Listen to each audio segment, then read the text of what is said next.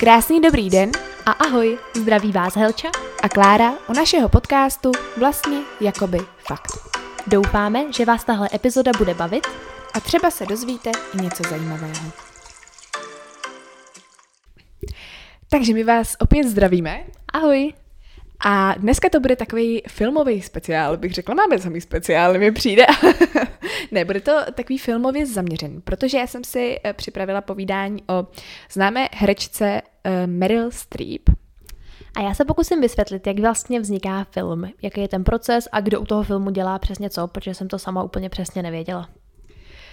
Takže můžeme začít. Ještě na začátek bych chtěla říct, že pro nás vlastně ta Meryl Streep je taková, taková docela srandička, protože my jsme na podzim zkoušeli nahrát úplně první epizodu a prosím vás, vypadalo to asi tak, že jsme si připravili naprosto debilní scénář na právě Meryl Streep a natáčeli jsme to na diktafon na můj telefon, jo. No, říkali jsme si, že bychom možná někdy mohli udělat nějaký jako speciál a prostě to jako vypustit do světa, až, až bude třeba někdy příležitost. Každopádně asi se na to ještě úplně necítíme, je to hodně trapný. Vůbec se nám to nepovedlo, ale proto mi to právě přijde jako vtipný, že teďko doufám, že to bude mnohem lepší než ten první pokus. Jako jestli vám třeba přijde, že děláme hodně hm a že se hodně zasekáváme a že třeba nemluvíme přirozeně, no tak teda to byste se asi zbláznili u té první epizody, bylo to fakt úplně katastrofální. Přesně tak, já jsem si to včera, když jsem si dělala přípravu, tak jsem si to pouštěla a opravdu jsem jako, znáte to takový to, když je vám strašně trapně ze sebe samých. Bylo to extrémně trapný. No nic, tak doufám, že tohle teda nebude extrémně trapný. Takže teda jdeme na to, jdeme na Meryl Streep. Já si myslím, že určitě všichni to jméno znáte. Pokud ho neznáte, tak nevím, kde žijete, prosím vás, protože všichni, všichni známe Meryl Streep, ano. Je to ta z Mamma Mia. Ale teda, teda od začátku. Ona je vlastně taková rekordmanka docela, protože eh, drží světový rekord za nejvíc Oscarových nominací. Má jich celkem 21 a z nich teda drží jenom tři. Eh, Jako získala jenom tři, jenom tři v uvozovkách. Což ale sama teda prohlásila, že z ní dělá vlastně i největšího losera zároveň, protože sice je rekordman, ale i loser, protože hrozně krát prohrála. Jenom si to představte, že vlastně 18krát prohrajete jo, na Oscarech. To prostě naštve. No, jinak teda má na kontě celých 83 filmů a to vůbec nepočítáme seriály nebo, nebo nějaký divadelní inscenace a tak. A dělá to teda průměr dva filmy za rok.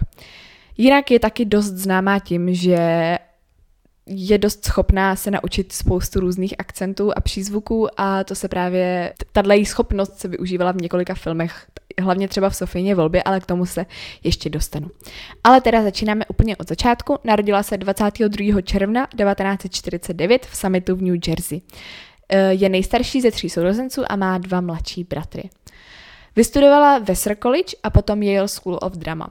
Eh, Zajímavý je, že ona se původně chtěla věnovat opeře, hodně jí šlo zpívání, ale právě na škole zjistila, že v herectví vyniká mnohem víc a vlastně si ji začali všímat i režiséry, režiséři těch různých divadelních her a tím se právě tak nějak dostala do toho filmového průmyslu.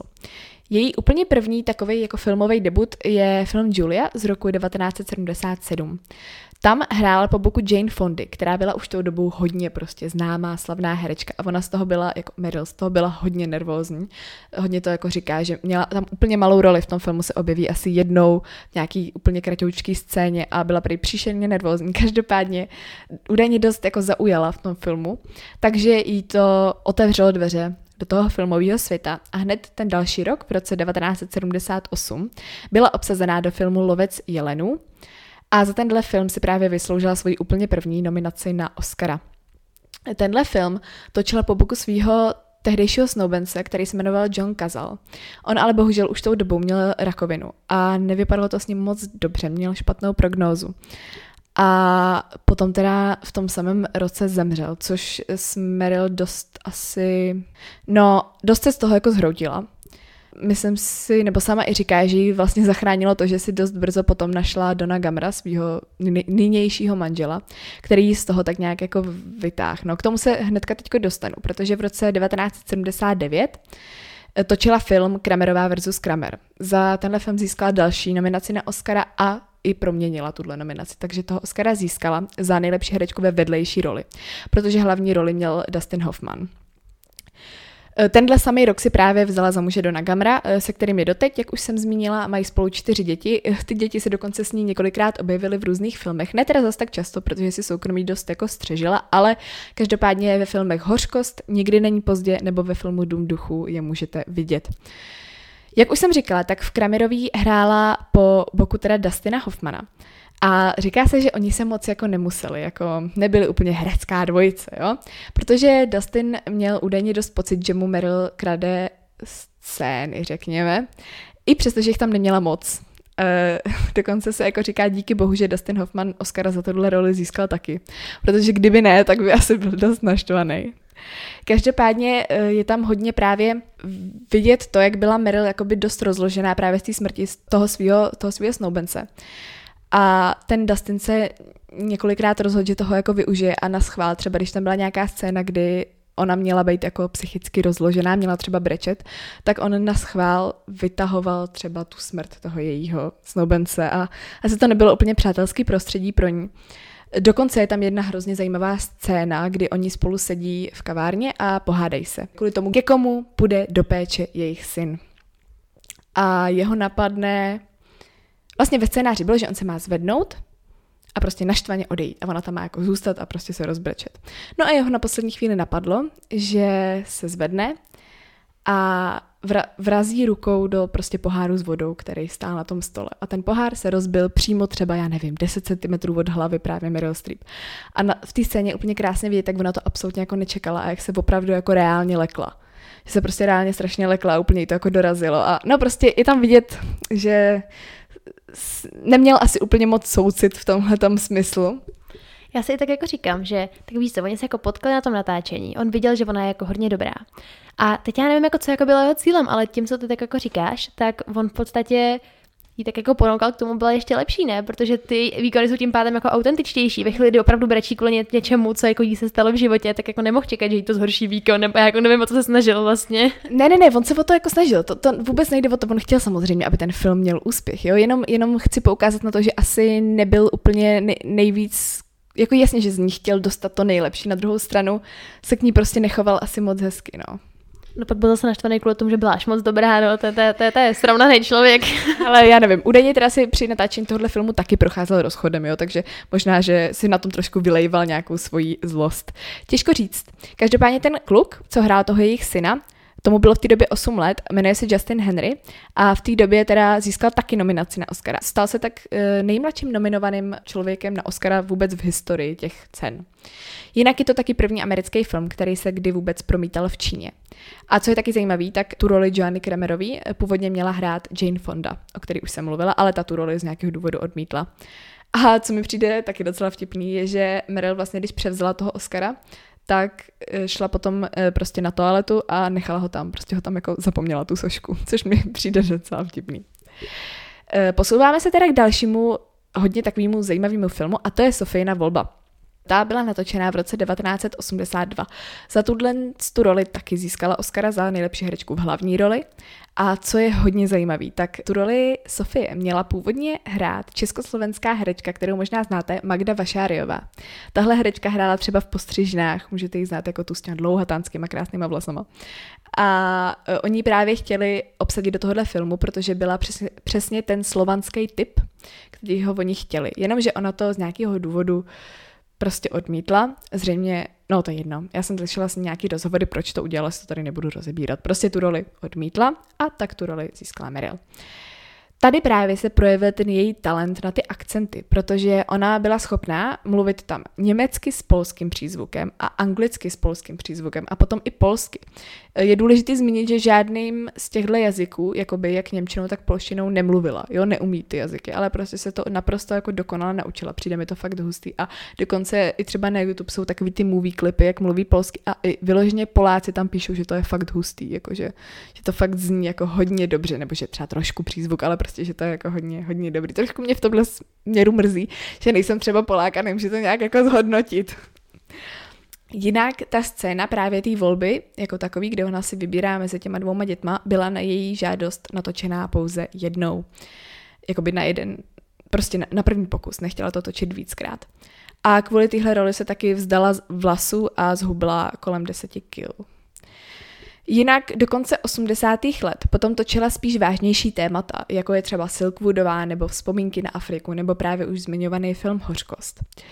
Ono se to jmenuje Heartburn v originále. Já jsem si celou dobu myslela, že je to jako hard burn, jakože Chápete, jako rozlomen srdce, protože on ten film je vlastně o tom, že jí jako nějak zradí manžel, já nevím, já jsem ho viděla už docela jako kdysi. Takže právě jsme zjistili, že je to opravdu, opravdu pálen džáhy. Což teda, já jsem se tomu hrozně smála, jo, protože ve slovenštině je to právě přeložen jako nějak páleně žáhy, nevím. Já jsem se tomu hrozně smála, jaký jsou to dementi a pak mi došlo, když jsem to teda zjistila, že to opravdu znamená pálen žáhy a že teda my Češi jsme to přeložili jako hořkost. No nic, to je takový fun fact. Navíc, kdybyste to někdo nevěděl, heartburn je pálen žáhy, prosím vás, a ne zlomené srdce nebo prostě bolest srdce. Eh, nebo, nevím, spálený srdce, co já vím. prostě to je jedno. No, takže to byla taková vložka. Nicméně v těch 80. letech právě ještě nebyla zas tak známá i přesto, že už měla dva Oscary v kapse a už hrála ve spoustě právě vážných a dobrých uh, snímkách. A uh, právě začátkem 90. let se začala pouštět spíš do takových jako hollywoodských komedií, jako je třeba Ďáblice, nebo Smrtý sluší, nebo Chraň si svůj život, nebo Pohlednice z Hollywoodu. A i přesto, že tyhle filmy nebyly zrovna jako nejvíc kvalitní, tak díky nim se hodně proslavila, protože to víc šlo v televizi a lidem se to líbilo. A začala být teda populárnější a koncem 90. let potom natočila zase trošku vážnější filmy, jako třeba Medizonský mosty, to určitě znáte, to hodně často to točí v české televizi, mimochodem každou chvíli dávají Medizonský mosty. A potom třeba Hodbu mýho srdce a 16. září 1998 získala svou hvězdu na chodníku slávy. Jinak teda, eh, já jsem si vždycky chodník slávy představovala jako strašně hustou atrakci a pak jsem vlastně slyšela od lidí, co tam byli, že to vlastně vůbec není nic zvláštního a myslím si, že dokonce i nějak Kovy jednou říkal, že se i divil, že už tam jako jsou, že už to už je jako ono, že to je prostě, že jdete po chodníku a najednou jsou tam nějaké hvězdy a vy si říkáte, tak aha, což jsem z toho jako strašně zklamaná, aniž bych tam třeba byla, protože jsem se na to vždycky těšila, že to jako bude ten strop prostě Hollywood a ono to vlastně vůbec asi ten strop není. Já jsem právě, no protože že ten chodník to docela jako vystihuje. Já jsem si jako vyloženě myslela, že to je třeba jako místo, kam se třeba jako nešlape, víš, nebo kam jako třeba chodíš po jednom, aby se jako mohl vyfotit s tou hvězdou. A protože jsem si myslela, že to je jako regulární chodník, což mě překvapilo, no, trošku tak, jak říkáš, no, zklamalo, no. Jinak teda pak začátkem 21. století začala točit filmy jako jsou třeba Hodiny nebo Andělé v Americe. A v roce 2006 eh, natočila film, který určitě většina z vás bude znát. Je to Ďábel nosí Pradu, je to takový kultovní film. Eh, dost lidí to bere jako takovou parodii na Anu Vintur, což je šéf-redaktorka módního časopisu Vogue. A eh, což je teda, ne, což je, co je teda zajímavý, tak Meryl údajně první nabídku na roli v tomhle filmu kvůli příliš nízkému honoráři odmítla. Eh, dokonce se jako šířily drby, že ten její honorář museli téměř zdvojnásobit, aby tu roli přijala. Těžko říct, jsou to drby, ale je to zajímavý. Jinak Anne Hathaway a Emily Blunt, který hrajou v tom filmu její asistentky, museli kvůli těm svým rolím hodně hubnout a dost často prej měli při natáčení hrozný hlad a obecně prej trpěli prostě hlady. Jinak jedna z epizod Simpsonových je parodí právě na tenhle film, takže doporučuji. Eh, potom v roce 2008 přichází film Mamma Mia. Myslím si, že nikomu nemusím představovat Mamma Mia. Eh, každopádně, co je zajímavé, tak Pierce Brosnan, který v tomhle filmu hraje roli Sema, vzal tu roli údajně jenom kvůli tomu, že mu řekli, že se to bude točit v Řecku a že tam bude hrát Meryl Streep a on řekl, jo, jdu do toho prostě a vůbec nevěděl, o čem to bude. Což možná dokazuje i to, že on neumí moc zpívat, jo? Pierce Brosnan prostě není dobrý zpěvák. Ale samozřejmě Mamma je muzikál a zpívá se tam. Takže on to teda hold nějak jako odspíval, dokonce uh, jsem slyšela v rozhovorech, že mu zabralo jako mnohem víc času trénování toho zpěvu těch písniček, přestože jich tam nemá moc. Vlastně skoro asi možná jediná, kde vyloženě zpívá je SOS a potom takový to na konci, jak se vezmou all that, nevím, jak se to jmenuje ta písnička, tam na konci po té svatbě prostě. No je to takový prostě vtipný. Každopádně on za tohle, za ten svůj výkon získal zlatou malinu, což je teda cena za nejhorší pěvecký výkon. Ale on eh, ji hrdě převzal. Přijel si pro ní a převzal si tuhle svoji cenu. Jinak teda tenhle film se natáčel na řeckém ostrově Skopelos, kdyby to někoho zajímalo, a na ten ostrov se opravdu můžete dostat jenom lodí, stejně jako je to vlastně vyobrazeno v tom filmu. Na tom ostrově žije stále 4,5 tisíce lidí a ta kaple, ve který si Sophie má brát Sky, ale nakonec si tam vezme Dona Sema, eh, tam opravdu je. Takže to mi přijde hrozně hustý a hrozně bych se tam někdy chtěla prostě podívat, protože mi to přijde extrémně, extrémně super. Akorát teda interiér té kaple se točil v ateliéru. Jinak, kdo jste viděl Mamma Mia 2, Here We Go Again, tak to se netočilo v eh, Řecku, ale v Chorvatsku.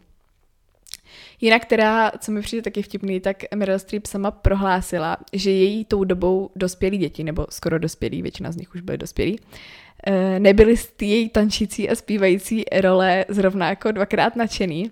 Doslova řekla, že budou tak hrozně moc jako zostuzený, že se budou muset odstěhovat někam na Aljašku. Protože co je zajímavé, tak eh, celá její rodina údajně fakt nemá ráda, když jako zpívá. Což absolutně nechápu, protože mi přijde, že zpívá jako dobře. A prostě to asi všem u ní doma přijde trapný, no. Chudinka. no. Ona má i nějak vystudovaný ten zpěv, ne? Takže... Jo, jo, jo, ona, ona studovala právě operu a měla tu svoji učitelku a dokonce je vtipný, když se natočilo v roce 2014 Into the Woods, tak byla s Anou Kendrick, kterou můžete znát taky z Pitch Perfect, ladíme. A právě s Emily Blunt, tak tam řešili jako rozespívací metody, rozespívávací metody od těch učitelů a právě Emil zmiňovala, že to vždycky bylo hrozně trapný prostě na, tý, na tom Yale, když prostě se rozespívávali, že není nic trapnějšího než rozespívávající se prostě metody. že to je vždycky vtipný, no nic. Eh, každopádně chtěla bych se ještě dostat eh, k pár filmům, a to k Železný lady, která je natočená v roce 2011. Za tenhle film dostala třetího a zatím teda i posledního Oscara. V tomhle filmu stvárňuje Margaret Thatcherovou, což byla teda premiérka ve Velké Británii bývala. A kvůli téhle roli um, měla i jakoby fejkový zuby, nebo prostě falešní zuby. A naučila se právě i tu specifickou dikci té Margaret Thatcherový. Kdo jste třeba viděl seriál Korunu, tak tam hraje Margaret Thatcherovou Gillian Anderson. A taky musím říct, že hodně skvěle imituje právě tu... Ona totiž ta Thatcherová mluvila tak jako zpomaleně, tak jako hrozně pomalu, zvláštně, tak jako jinak, než mluví většina lidí a určitě je to jako zajímavý si to třeba vyzkoušet. Jinak uh, sama ta Tečrová ten film nikdy neviděla, i když umřela až dva roky potom, v roce 2013. A potom vlastně za tenhle film dostala Meryl honorář v hodnotě jednoho milionu dolarů. A celý tenhle honorář věnovala projektu National Women's History Museum.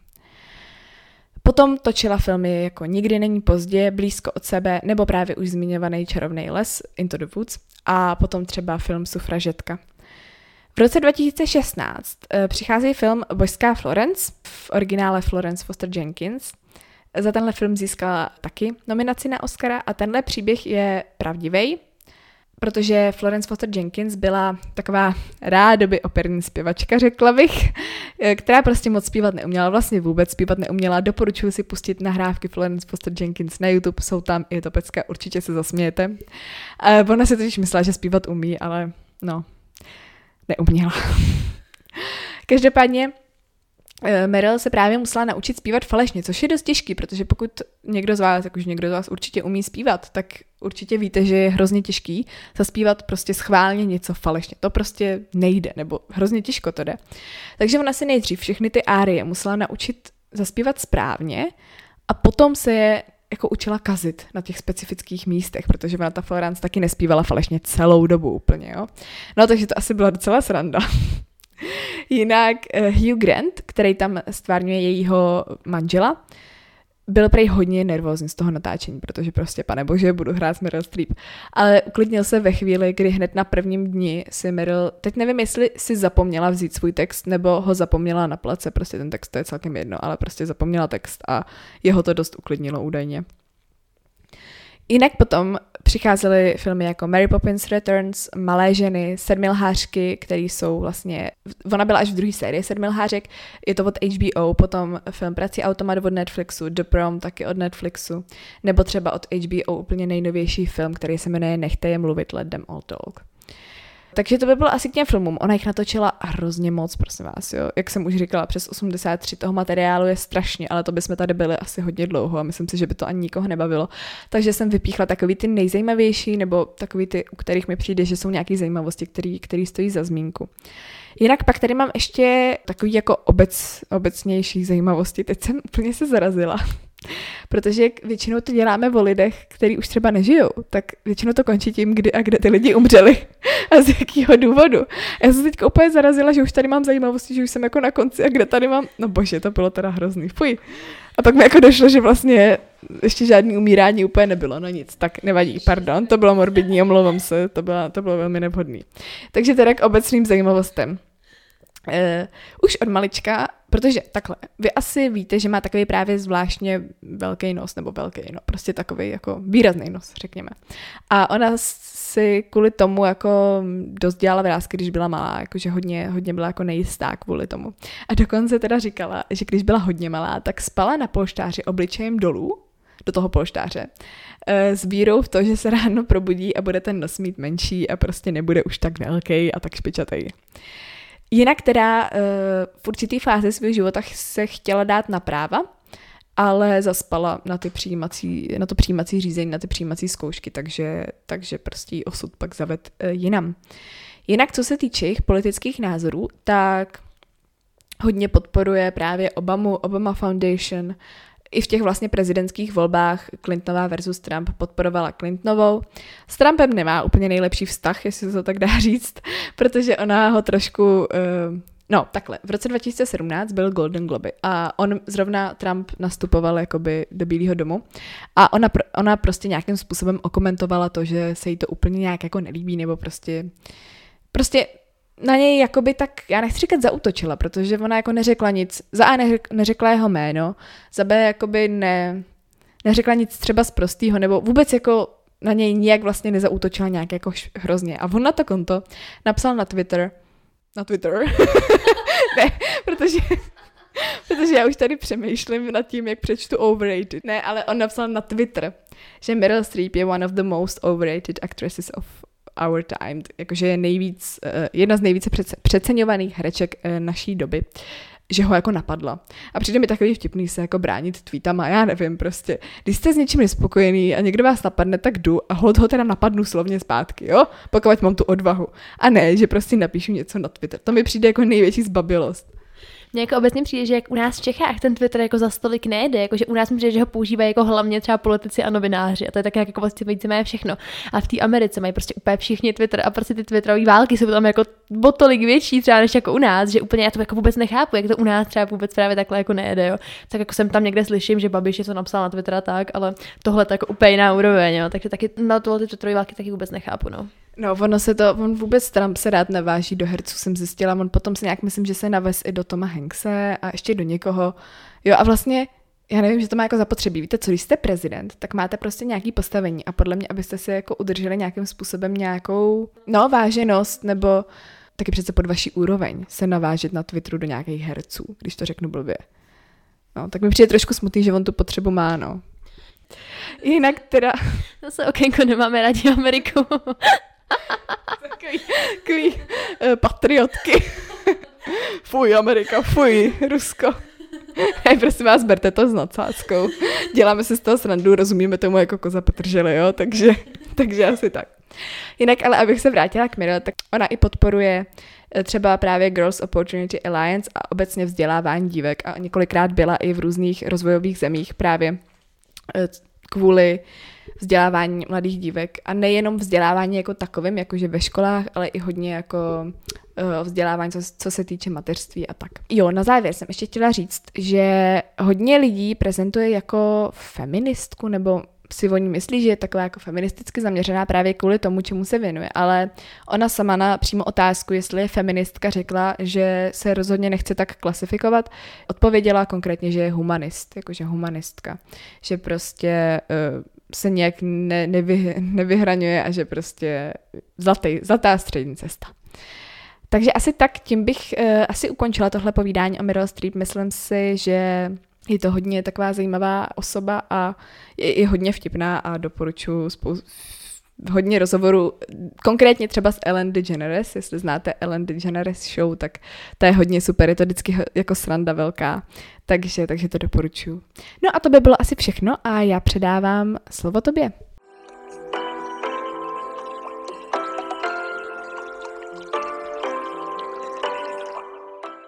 Já teda mám část o tom, jak se teda vlastně dělá film.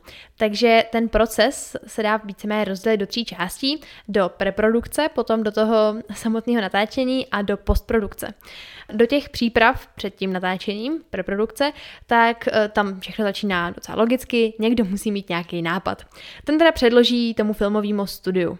Ty pracovníci v tom studiu tak musí ten jako nápad na, nebo námět na ten film zvážit z různých jako pohledů a to jako kolik by to stálo natočit, jaká je jako předpokládaná velikost publika, co by se na to šlo podívat, potenciální zisk, šance, že to jako bude trhák, když se na to podívá ještě víc lidí, eh, potom jaký lidi by to třeba mohli zasponzorovat a jakou reputaci to dá tomu studiu, jestli to jako zapadne do té do té jejich normální tvorby.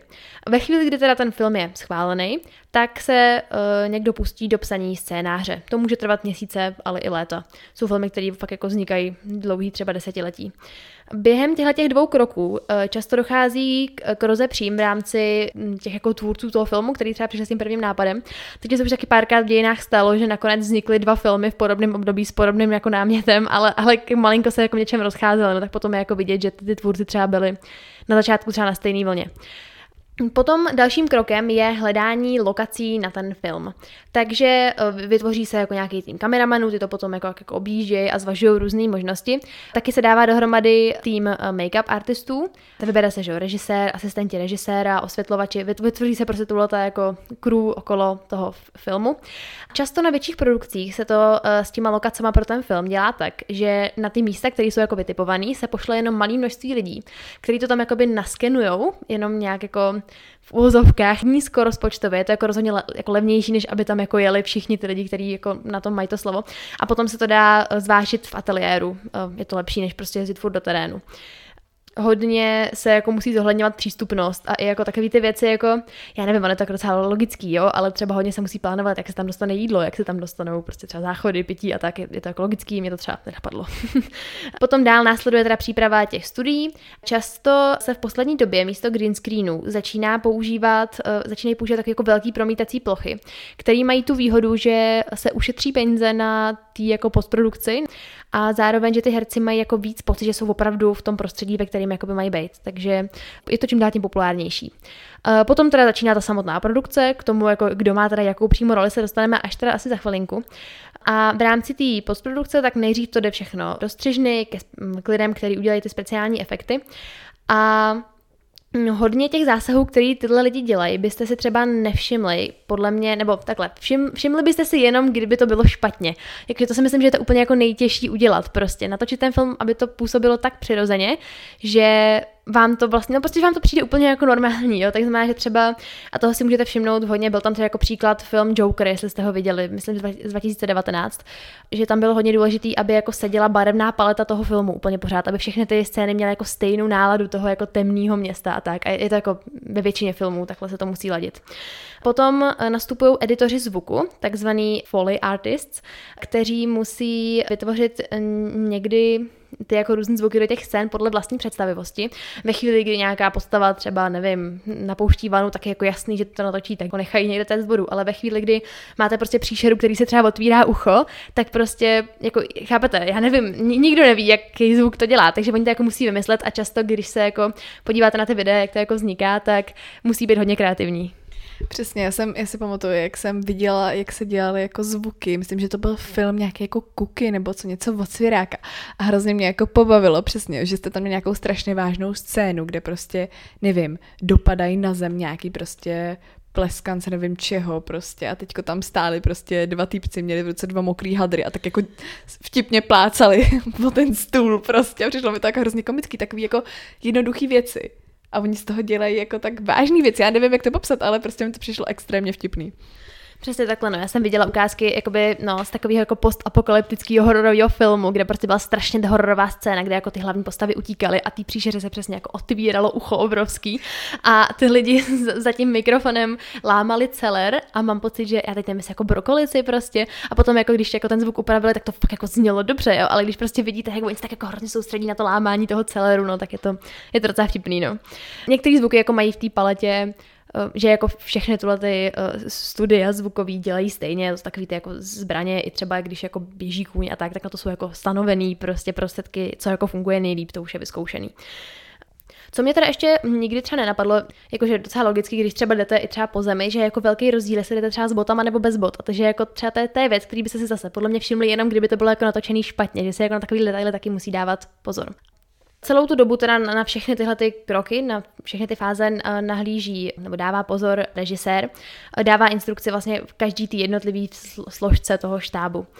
Potom jdou instrukce skladateli, který teda opět pracuje podle instrukcí toho režiséra a jakmile je s tím ten režisér spokojený, tak to všechno pošle zpátky do toho studia. A ty mu vlastně poskytnou nějakou zpětnou vazbu eh, na základě toho, jak si myslí, že to jako přijme publikum. Takže ty se na to spíš jako koukají ne z toho uměleckého smyslu, ale spíš z toho jako marketingového pohledu. A když tak mu to vrátí a takhle se to jako může opakovat i několikrát celý ten proces, eh, někdy se musí přetáčet celý scény a můžete jako na ten celkový rozpočet přidat i miliony dolarů. Stává se to docela běžně. A potom přichází první promítání před testovacím publikem a na základě zpětné vazby od tohoto testovacího publika buď to další úpravy, anebo už teda přichází premiéra. Ještě před tou premiérou se to většinou pouští kritikům a novinářům z takových jako hlavních plátků na světě, což tomu filmu vlastně dá jako zdarma propagaci a tak. A potom už teda přichází na scénu běžný divák. A na základě výdělků se potom, když tak rozhoduje o dalších jako pokračováních. Teďko teda to vezmu v podstatě, no ne úplně od začátku, ale jako ještě jednou a zkusím teda říct, eh, kdo dělá co. Tak jako první, protože to je nejdůležitější role na tom natáčení, tak tady mám režiséra. Ten zodpovídá vlastně za úplně všechno, hlavně za výslednou kvalitu toho filmu. A ten film odráží hlavně jeho vnímání toho děje. Snaží se jako sjednocovat všechny ty komponenty, aby k sobě ladily, právě například t- tu barevnou paletu s tím zvukem a se stylem toho vyprávění a tak je středobodem celého toho štábu a ty jednotlivé části, kterým třeba, protože chápete, nemůže to být zároveň vystudovaný prostě střihač a tak, tak ty jako komunikuje se mm, šéfama těch dalších jednotlivých jakoby oddělení. Funkce pomocného režiséra v jejím popisu práce je koordinovat většinou vedlejší postavy a scény, kde je třeba kompars a tak, aby zase ten režisér nemusel hlídat na úplně všechno, a nebo jak natočit takový ty ilustrační záběry, jako prostě jede auto z dálky, tak musíme vymyslet, jak to udělat, aby to prostě vypadalo dobře. A někdy ve chvíli, kdy je to jako třeba hodně akční film, tak vzniká celý druhý štáb i s vlastním režisérem, který koordinuje ty různé akční scény, aby to vypadalo úplně co nejlíp. Potom je asistent režie, což je něco jiného než pomocný režisér a ten má v podstatě za úkol komunikovat myšlenky toho režiséra se všema lidma pod ním, aby všichni byli na správném místě, když mají být a tak. Dalším členem štábu je scénárista, což je teda logicky autor scénáře. A tak co vlastně ten scénář obsahuje všechno. Je v něm kompletní děj, všechny dialogy, eh, charakteristiky postav a prostředí. A potom je ještě rozdíl mezi normálním scénářem a technickým scénářem, s tím, že ten technický popisuje hodně takový ty technický údaje, jako jaký je počet záběrů a kde přesně jako by třeba měly být ty střihy a co přesně v těch záběrech je a tak. A s tím potom už taky hodně jako spolupracuje s dalšími lidmi, jakože to většinou nepíše ten scénárista jako sám, ten technický scénář. Mě by hrozně zajímalo, jako jak, jak se to sakra dělá. Jakoby ten scénář, představte si, že prostě píšete scénář k tomu filmu a teď si vemte, že ten film, když je jako sestříhaný, udělaný, má třeba dvě hodiny, jo? A je tam strašně scén a strašně dia- dialogu. A teď jak dlouho se to může, jako musí psát, já jsem z toho úplně v šoku. Já jsem zrovna, nedávno jsem viděla, dávali v televizi ten film o Svěrákovi, jmenuje se to Tatínek, teď jsem na to koukala. A tam přesně, jak ten svěrák píše ten scénář k těm vratným lahvím, prostě, jak to jako, já si to prostě nedokážu představit, kolik práce a kolik času zatím sakra musí být. A pak si to ten, vlastně třeba ten jeho syn tady v tom konkrétním případě musí jako celý přečíst a zhodnotit, jestli to chce točit nebo nechce točit. A no prostě mi to přijde úplně naprosto, jako si nedokážu představit, že vytvořím něco takhle hrozně obrovského, jako je scénář k filmu. No a mně na tom přijde i hodně hustý, že si jako musíte umět vlastně představit, jak to bude doopravdy vypadat, protože to jako není určený ke čtení, ale je to určený k hraní. Takže když potom, já nevím, přesně, nevím, jestli jsme viděli přímo ten samý, těch dokumentů, nebo dokumentů, těch filmů jako Svěrákovi to dávají hodně, jak má to výročí. Ale no prostě on tam jako třeba v určitém momentě jako by čte ten scénář a oni to prostřihávají těma opravdovýma scénama z toho filmu. A když on to jako čte, tak to vlastně zní hrozně blbě, jakože vůbec to prostě nezní jako něco, bych jako třeba chtěla vidět, ale když to potom vidíte, jak to ty herci zahrajou, tak to vypadá hrozně dobře. A mě by hrozně jako zajímalo, jak může mít někdo tu skvělou představivost, že fakt jako si dokáže říct, jo, takhle to jako působí přirozeně ten dialog třeba, protože působí a no je to jako, je to jako hodně hustý. Myslím si, že jako hodně obdivuhodná práce a obdivuhodný talent. A potom hodně záleží teda na jako režisérovi, jak ten scénář jakoby převezme a jak moc se ho jako bude doslovně řídit a jak moc do toho bude dávat jako vlastní myšlenky. Dále tady pozice dramaturga, což je člověk, který kontroluje a občas koriguje vznik toho scénáře. Je to takový vlastně mm, mm, jako poradce toho scénáristy. Když prostě si s něčím není úplně jistý, tak jde za dramaturgem. Další důležitou rolí je producent. To je člověk, který má na starosti vlastně zařizování veškerých financí nebo třeba jako dalších společných producentů, co máš jako různých sponzorů a tak. A i kvůli tomu se občas kryje s rolí toho e, režiséra, protože vlastně v zájmu toho producenta je, aby ten film byl co, co nejvýdělečnější, takže často chce jako do té režie hodně kecat, takže proto se to často překrývá. Další důležitou rolí je produkční, nebo se mu taky říká vedoucí výpravy což je člověk, který musí zajistit všechny rekvizity a herce, aby byli tam, kde, je, kde jsou jako zrovna potřeba. Zároveň se snaží spolu s tím režisérem najít vlastně ideální balans mezi tou kvalitou, kterou hodně propaguje ten režisér a mezi tím, aby to ještě furt jako bylo nějak finančně zvládnutelný. Dál pod něj patří výprava, což je člověk, který má hodně na starosti hlavně ty kostýmy a rekvizity a masky a tak jako, aby se nic nestratilo, aby to všechno bylo tam, kde to má být. Další hodně důležitou pozicí je kameraman, který spolu s tím režisérem vymýšlí nejlepší řešení těch jednotlivých scén. Musí hodně hlídat, aby bylo všechno přesně podle pokynů kompromisu mezi tím scénářem a tím režisérem. Společně vybírají i ty lokace pro ty natáčení a většinou má hodně asistentů, kteří se starají o takovou tu jako technickou část, jakože on, ten, ta pozice toho hlavního kameramena je kameramena. Kameraman. film od Marvelu. No, ta je, jako v jeho roli je hodně i ta kreativita, jakože musí hodně věcí vymýšlet, zatímco ty jeho asistenti většinou mají na starosti jako přesně dodržovat ty pokyny. Jsou to lidi jako třeba osvětlovač nebo člověk, který se stará o pohyb té kamery. Um, musí si hodně hlídat jako dodržování kompozice, což jakože já nejsem člověk, který třeba fotí, takže vám to úplně nevysvětlím, ale jako tak nějak, no, prostě si to asi umíme trošku představit. Přímo a ten jako pohyb té kamery a o tu kompozici se stará člověk, který mu se říká švenker a je to vlastně první asistent toho kameramena. Podruhý jsem to řekla, kameramen. A často se tuhle ty dvě pozice jako překrývají, jakože toho švenkera si občas dělá ten hlavní kameraman sám. Slyšíš to? Slyšíš to E? Nebo to slyším jenom já? Možná jsem blázen, já už nevím. No, aby, aby měl jako větší kontrol nad tím, jak to bude vypadat. Vypadat. Já, já jsem přestala říkat ostatní samohlásky, kromě E dneska. Já jsem se nějak rozbila. No. To jsme vždycky dělali jako děti, že jsme si nahrazovali, jsme ve slovech používali jenom jednu samo, samohlásku. Co to bylo za tu písničku? V nějaký písničce se to hrozně dělalo. Co to bylo? Něco holka, helké, medre, kenes. A my jsme se tak rozespívávali i na sboru, to je, to je přesně ta, ta rozespívávací metoda, takový to hilky, midry, iky, disi, divy, i pitiky, děsně vtipný, haha, bože. No, proto je to lepší, než když bu, bu, bu, bu, bu, bu, bu, bu, to bylo hrozný, ježiš, no, tak, tak to, to, dneska, my jsme, já vůbec nevím, proč to říkáme. to byla hudební vložka, prosím Zdravím z postprodukce. Sem bych chtěla jenom dodat, že v tomhle bodě jsme pro jistotu teda přerušili natáčení a šli jsme se vysmát mimo mikrofon a navazujeme teda už trochu klidnějším tónem, řekla bych. Tak jo, takže se dostáváme, už, už se blížíme k závěru. Na pozici střihače, to je hlavní část práce a vlastně probíhá až po dokončení toho filmu, docela logicky, ale spolupracuje s nima i při natáčení, kdy vlastně pod natočení těch jednotlivých scén on vlastně jako prochází většinou i s tím režisérem a vybírají, který se jako použijou a v podstatě pracují na takovém jako hrubém střihu, aby toho potom nebylo za stolik, aby se toho potom nemuselo procházet zase tak moc. E, například režisér Steven Spielberg má svého jako stálého střihače, se kterým spolupracuje a často se s ním radí přímo při tom natáčení, aby ty scény, které dělají, nebo ty záběry, které dělají, byly co nejefektivnější a aby opravdu jako točili jenom to, co je nutné a to, co se jako nakonec použije. A on jako obecně, Steven Spielberg takhle jako hodně to propojuje všechno a možná i kvůli tomu jsou ty filmy potom tak dobrý. Um, další pozice je člověk, který má na starosti skript. To je hodně jako, řekla bych, náročná práce, ani jako jsem to nečekala.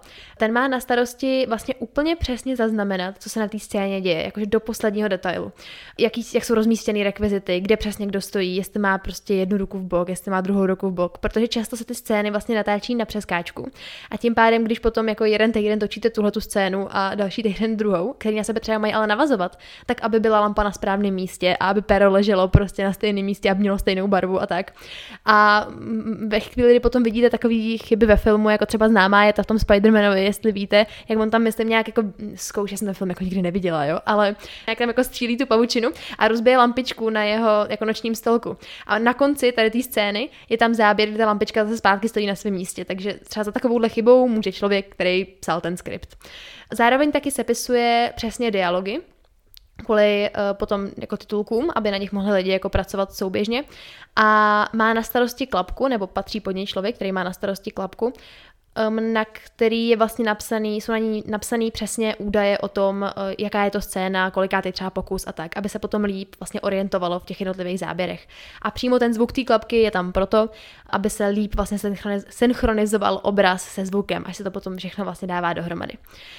Jeden z posledních lidí, ke kterým se teda ten film potom dostává, je skladatel. Tady je to teda malinko matoucí, protože většinou je to jeden z posledních lidí, ale někdy se to dělá i tak, že třeba jenom se scénářem, přijde ten režisér za tím jako skladatelem a řekne mu, hele, chtěl bych to jako zhruba takhle a takhle. Ten skladatel to jako nějak složí a potom se i podle té třeba nálady, té hudby, kterou složil, orientují ty herci nebo orientuje i ten režisér a tak. To znamená, že ten film potom vlastně vzniká tak trošičku podél té hudby. Je tím třeba známý uh, skladatel uh, Enrico Morricone, ten myslím, tyjo, no určitě má na svědomí uh, spoustu filmů s Belmondem, jinak si nejsem moc jistá, ale vím, že měl nějak jako relativně nedávno koncert, nebo relativně relativně nedávno, no, v koncert v Praze, takže to vlastně nemůže být zase tak nedávno, no, tak jako, chápeme se. Častěji se teda ale stává, že do toho procesu vstupuje až nakonec a ten film se občas se to dělá tak, že ten režisér vlastně doplní ten film nějakou hudbou, která už je třeba použitá v jiném filmu, jenom tak jako pro orientaci, aby ten skladatel věděl, jakou chce náladu v těch jednotlivých scénách a tak. A potom to je podle toho jako přeskládává, aby ta hudba byla jako tím inspirovaná. Ale zase znova třeba Steven Spielberg to takhle nedělá, protože nechce, aby v té hudbě jako bylo poznat, že je třeba něčemu podobná a tak. Um, těch profesí na tom natáčení je samozřejmě víc, já jsem vybrala jenom tyhle, ty, ale ty zbylí asi většinou nepotřebují nějaký bližší vysvětlení. Jsou to lidi jako třeba ostřič, osvětlovač, maskér, člověk, který dělá vizuální efekty nebo výtvarní kulis. Jakože jsou to určitě všechno strašně jako náročný a důležitý práce, ale tak nějak asi si prostě umíme všichni představit, co ty lidi dělají. Um, ještě bych teda chtěla trochu něco říct uh, k té roli toho druhého štábu, protože, jak jsem říkala, tak ten má na starosti uh, akční scény a celý ten vlastně design tohodle.